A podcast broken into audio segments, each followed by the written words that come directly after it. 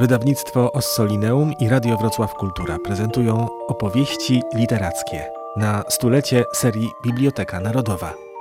Bolesław Prus, Lalka.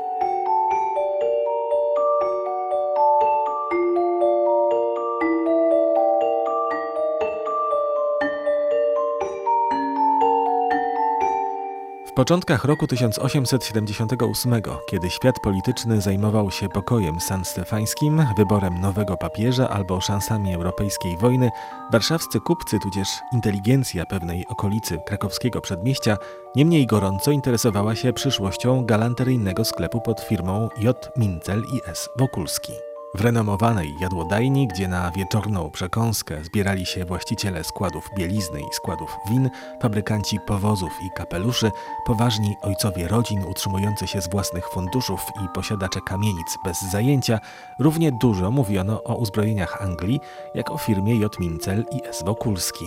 Zatopieni w kłębach dymu cygar i pochyleni nad butelkami z ciemnego szkła, obywatele tej dzielnicy jedni zakładali się o wygrane lub przegrane Anglii, drudzy o bankructwo Wokulskiego. Jedni nazywali geniuszem Bismarcka, drudzy awanturnikiem Wokulskiego, jedni krytykowali postępowanie prezydenta McMahona, inni twierdzili, że Wokulski jest zdecydowanym wariatem, jeżeli nie czymś gorszym. Wokulski wariat, trzeba wariata Z całą gotówką na koniec świata Majątek żony odziedziczony W tureckiej wojnie już roztrwoniony Ten, kto dostawy robi dla armii Sam nie spiętnieje, innych wykarmi. Na handlu żyli się wzbogacają Nasi do tego głowy nie mają.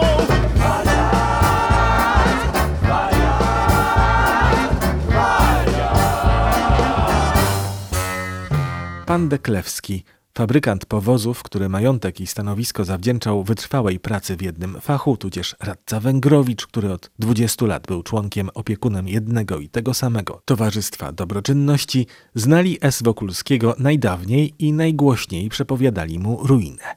Na ruinie bowiem i niewypłacalności, mówił pan Deklewski, musi skończyć człowiek, który nie pilnuje się jednego fachu i nie umie uszanować darów łaskawej fortuny.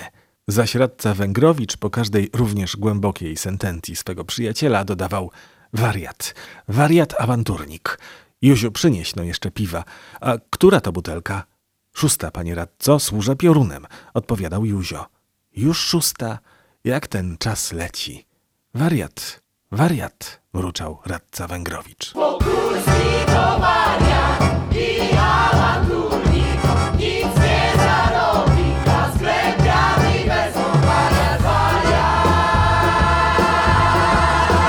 To jest mistrzostwo, mistrzostwo literackie. Prus jest moim literackim wzorem, którego no, jestem bladym cieniem. Recenzowanie lalki zaczęło się z opóźnieniem. Ostatni jej odcinek w kurierze codziennym ukazał się 24 maja 1889 roku. Edycja książkowa dopiero w styczniu roku 1890. Przerwa między publikacją odcinkową a książkową nie wpływała korzystnie na opinię o dziele. Pisał Antoni Lange. Niestety, lalka arcydziełem nie jest. Jeżeli beztendencyjność lalki stanowi jej cechę estetyczną, to przeciwestetyczną cechę stanowi przypadkowość jej roboty, w całym dziele widoczna. Jednym słowem, pisząc każdy felieton z osobna, kierował się autor przypadkiem swego natchnienia, przy tym bardzo kapryśnego i dzięki temu stworzył powieść, w której pojedyncze zdania są genialne, sceny wyborne, rozdziały bardzo dobre, tomy bardzo przyjemne, a całość chaotyczna, rozerwana i niejednolita. Przypadkiem mi się zdarzyło, żem przeczytał naprzód tom drugi i tom trzeci, a później tom pierwszy, którego treść w kilku słowach mi powiedziano. Nicem nie stracił.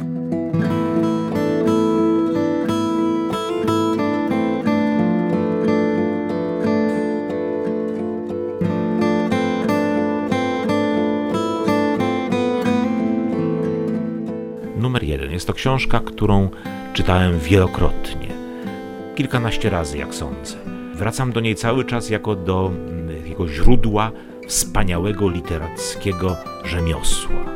Nazywam Prusa rzemieślnikiem, ponieważ te wszystkie elementy, o których piszą dzisiejsze podręczniki kreatywnego pisania, twórczego pisania, nasz e, genialny prozaik intuicyjnie, bo przecież nie czytał takich podręczników, intuicyjnie wykorzystał.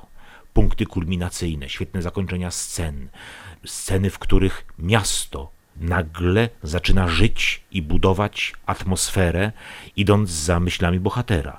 Otrzymawszy od pana Łęckiego zaproszenie na obiad, Wokulski wybiegł ze sklepu na ulicę. Ciasny pokój dusił go, a rozmowa z Rzeckim, w ciągu której subiekt udzielał mu przestróg i upomnień, wydawała mu się nadzwyczajnie głupią.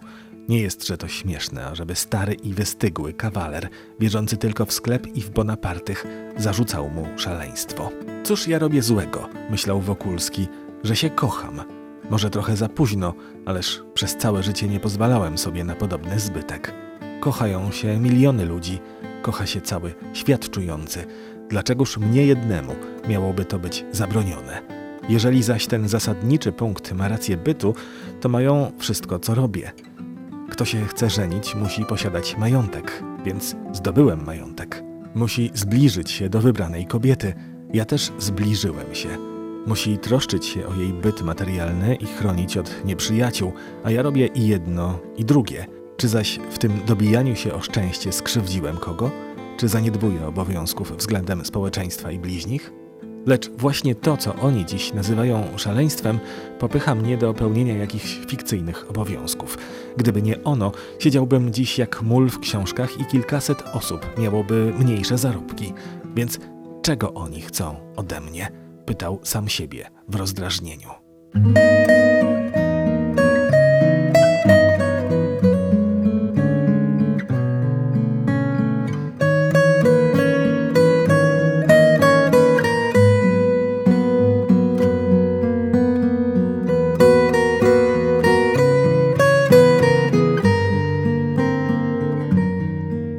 Społeczna topografia Warszawy imponuje rozmaitością i malowniczością.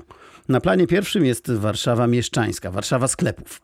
To nie tylko firma Mincel i Wokulski, to również Warszawa rzeczywiście istniejących wtedy magazynów, jadłodajni, kawiarni, winiarni, kwiaciarni. Tuż obok znajduje się Warszawa arystokracji. Zamożnych pałaców, luksusowych mieszkań, eleganckich powozów, złota i blichtru wielkiego świata.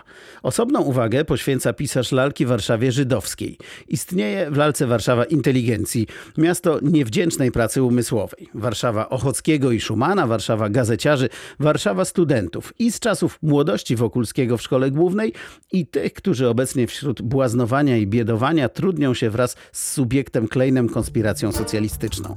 Jest wreszcie Powiśle, gdzie mieszka woźnica Wysocki i gdzie w przeraźliwej nędzy lęknie się występek.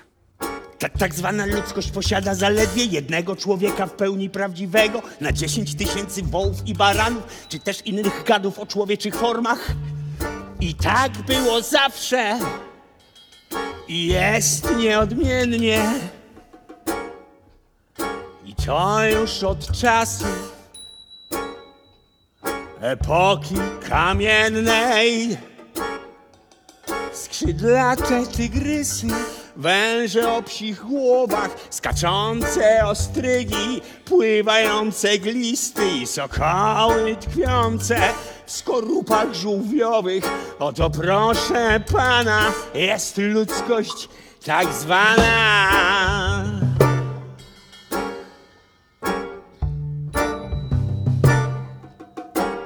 Jest na przykład taka scena w lalce, kiedy Ignacy Rzecki idzie na rozprawę sądową, która dotyczy tej ty- tytułowej lalki. Idzie ulicami Warszawy i ma ogromne wyrzuty sumienia, że powinien być wtedy w swoim sklepie i pracować. I cała Warszawa mu to mówi. W każdym sklepie, który mija po kolei, wzrok sprzedawcy e, jest surowy. Wzrok sprzedawcy go napomina. Oczywiście nazwiska tych sprzedawców są podawane od razu. Są znajomi Rzeckiego, którzy mu się kłaniają, ale jednocześnie w ich wzroku jest pełno nagany, jest krytyka. Warszawa, miasto, sklepy, ludzie żyją zdarzeniem, które jest ważne w życiu Rzeckiego, wyrażają swoją dezaprobatę albo też pochwałę.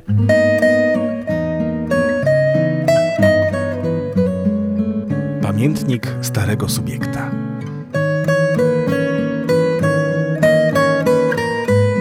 Ze smutkiem od kilku lat uważam, że na świecie jest coraz mniej dobrych subiektów i rozumnych polityków, bo wszyscy stosują się do mody.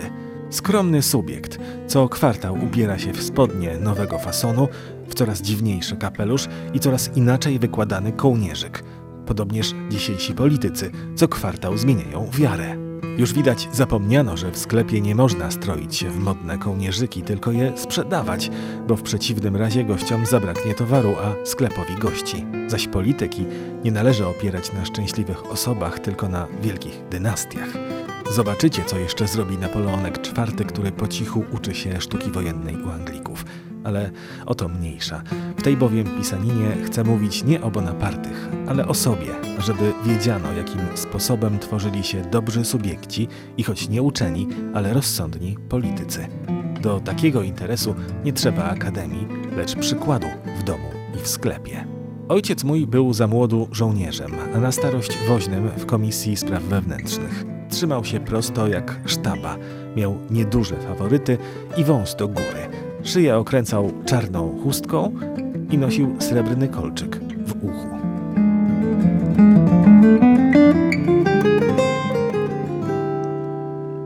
Ta urzekająca powieść w powieści spełnia kilka doniosłych funkcji, a najbardziej z nich ewidentną jest rozciąganie czasu wstecz, zakorzenianie teraźniejszości w historii.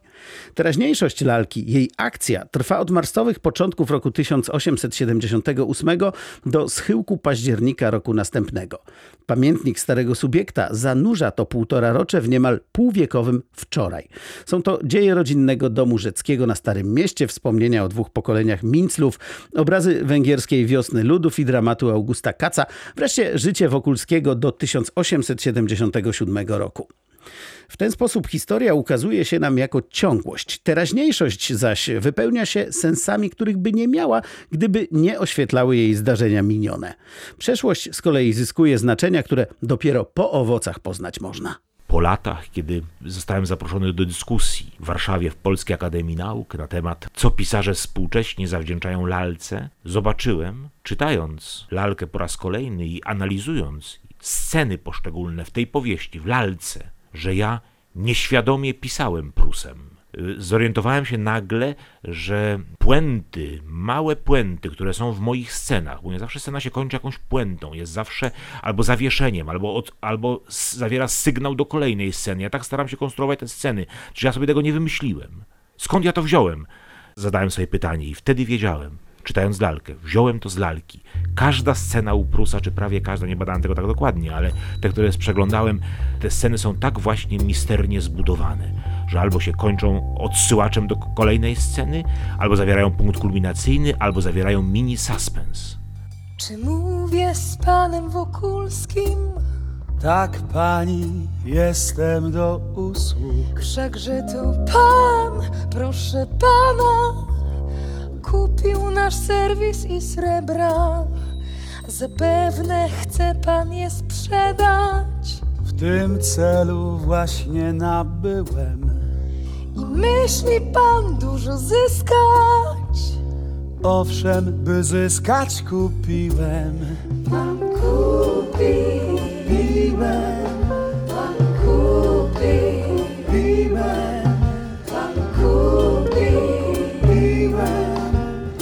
wcale z tym się nie krywam.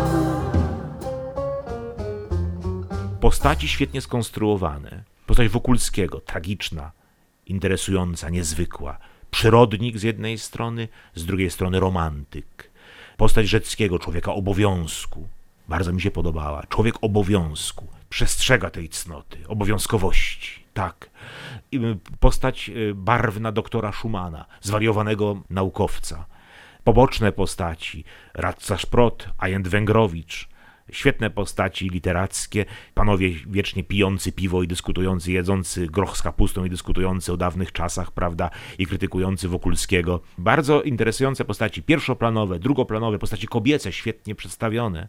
Izabela Łęcka, zimna, przenikliwa, inteligentna, znająca swoją wartość. Pani kapitalna postać Kazimiera Wąsowska, uwodzicielka, kusząca Wokulskiego. Cóż znowu z tym siodłem? Zawołała nagle. Mój panie, popręg mi się odpiął. Proszę zobaczyć. Wokulski zeskoczył z konia. Zsiądzie pani? Zapytał. Ani myślę. Niech pan tak obejrzy. Zaszedł z prawej strony. Popręg był mocno przypasany. Ależ nie tam. O, tu. Tu coś psuje się około strzemienia. Zawahał się, lecz odsunął jej amazonkę i włożył rękę pod siodło. Nagle krew uderzyła mu do głowy. Wdówka w taki sposób ruszyła nogą, że jej kolano dotknęło twarzy Wokulskiego. No i cóż, i cóż? pytała niecierpliwie. Nic, odparł. Popręg jest mocny. Pocałowałeś mnie pan w nogę, krzyknęła. Nie. Wtedy trzasnęła konia szpicruzgą i poleciała cwałem, szepcząc głupiec czy kamień? Wokulski powoli siadł na konia. Niewysłowiony żal ścisnął mu serce, gdy pomyślał, czy i panna Izabela jeździ konno i kto też jej poprawia siodło. Kiedy dojechał do pani Wąsowskiej, wybuchnęła śmiechem. Ha, jesteś pan nieoceniony. A potem zaczęła mówić niskim, metalowym głosem. W takiej chwili stu innych na pańskim miejscu powiedziałoby, że żyć beze mnie nie mogą, że zabrałam im spokój i tam dalej. A ten odpowiada krótko: Nie. I co by pani z tego przyszło, gdybym odpowiedział jak inni? Miałabym jeden triumf. Więcej. Za to jedno nie, czy pan o tym wie? Ma pan miejsce w niebie pośród niewiniątek Na tym jednym nie, pan odtrąca mnie. Bezpowrotnie grzebie flirtu pra początek I tym jednym nie, pan obraża mnie. I pan dosyć niecnie ze mną się obchodzi. Takie nie, jak ktoś tnie, serce sknie, jak pan śmie. A czas mknie, wszak pan wie Wśród małych satysfakcji uświadamiamy sobie po zakończeniu lektury, że z polemik z szablonami, złudzeniami, stereotypami, rutynowymi zmyśleniami różnych postaci bynajmniej nie wyłoniła się historia, która by zaspokajała nasze pragnienie jasności, tym bardziej pragnienie pokrzepień. Mamy wprawdzie pewność, że czytanie lalki uczyniło nas bogatszymi, dojrzalszymi, mądrzejszymi, ale jednocześnie uświadamiamy sobie, że tych nas bogatszych, dojrzalszych i mądrzejszych autor powieści pozbawił zwycięskiego zadufania i że zażądał od nas refleksyjnej pokory. Czy pan to widzi tak jak ja? W tej chwili patrzę na ten las i w głębi serca czuję, że go pojąć zdołam. Niech no pan spojrzy, proszę tam i niech pan zaraz przyzna sam. Ta część jest przecież tak podobna do kościoła.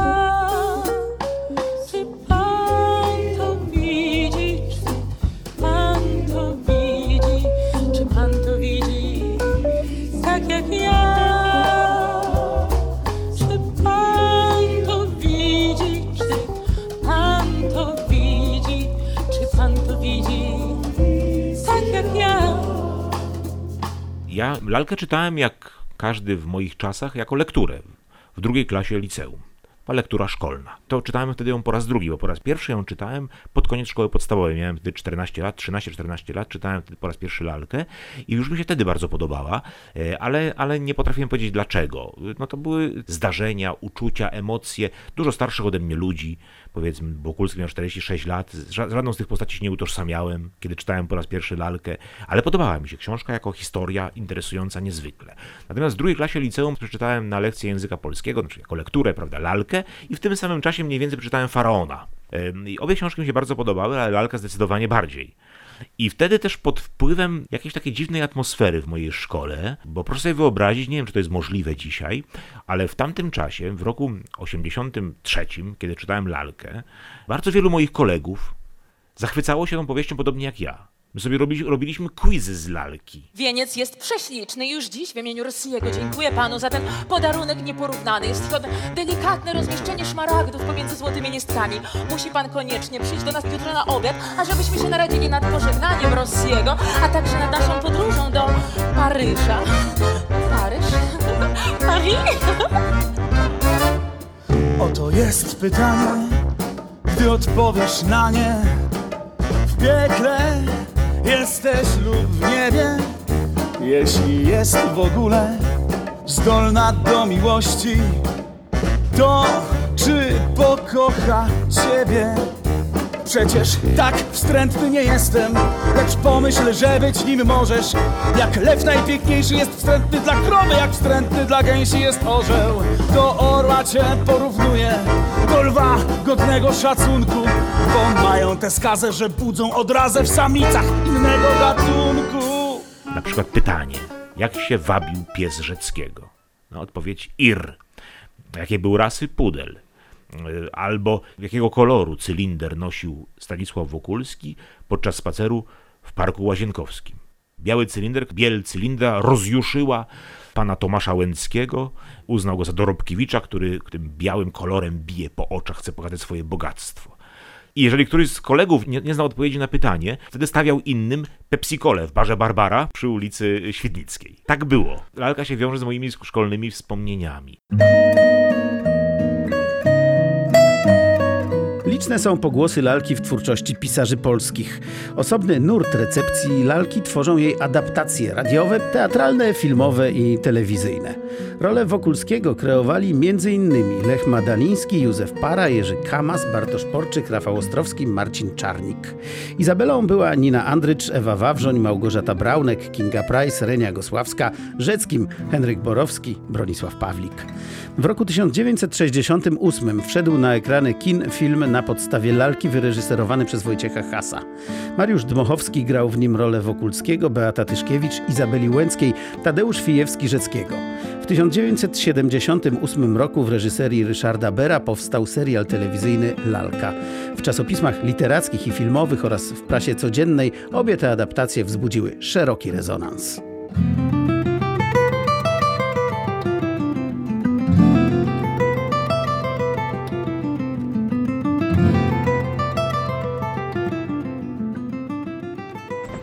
Pan, jakiego uczucia doznałam na widok pana?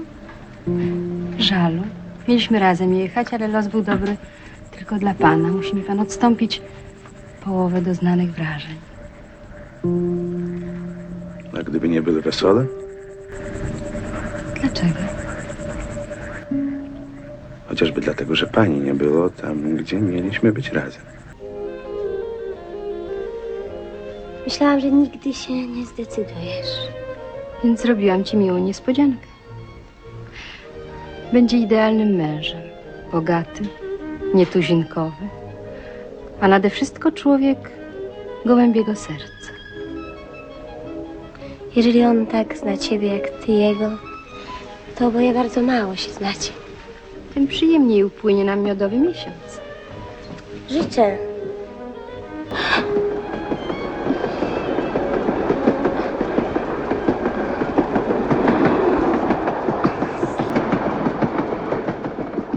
Telegram do pana Wokulskiego. Czy jakieś nieszczęście? Wzywają mnie do Warszawy. Straty. Ogromny zysk. Czy nie lepiej jechać z nami naprzeciw tego pociągu? Będziemy jeszcze kilka godzin razem. Wolę jechać choćby lokomotywą, byle nie tracić czasu. Są postaci świetnie skonstruowane. Jest to powieść wybitna, wybitna powieść światowa. Myślę, że e, się nie zestarzała, a wiem, że się nie zestarzała. Parę lat temu byłem zaproszony e, na spotkanie z młodzieżą do siódmego liceum we Wrocławiu i tam e, powiedziałem, no uwielbiam powieść, której pewnie, która jest w, w kanonie waszych lektur, ale pewnie nie wszyscy tę powieść czytają, nie wszystkim się podoba. Wtedy usłyszałem protest. Czytamy. Podoba się nam. Oby tak było.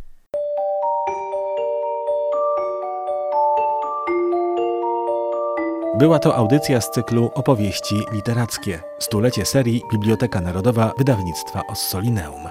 O swojej lekturze powieści Lalka opowiadał Marek Krajewski. Wykorzystano fragmenty tekstu Bolesława Prusa w interpretacji Grzegorza Chojnowskiego oraz wyjątki z filmu w reżyserii Wojciecha Jerzego Hasa.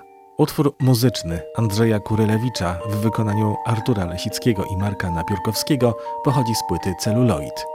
Piosenki ze spektaklu Teatru Muzycznego w Gdyni w reżyserii Wojciecha Kościelniaka z muzyką Piotra Dziubka. Fragmenty wstępu do ossolińskiego wydania lalki autorstwa Józefa Bachurza czytał Filip Barczyński. Scenariusz i realizacja Grzegorz Chojnowski. Lalka Bolesława Prusa w serii Biblioteka Narodowa ukazała się premierowo w 1991 roku.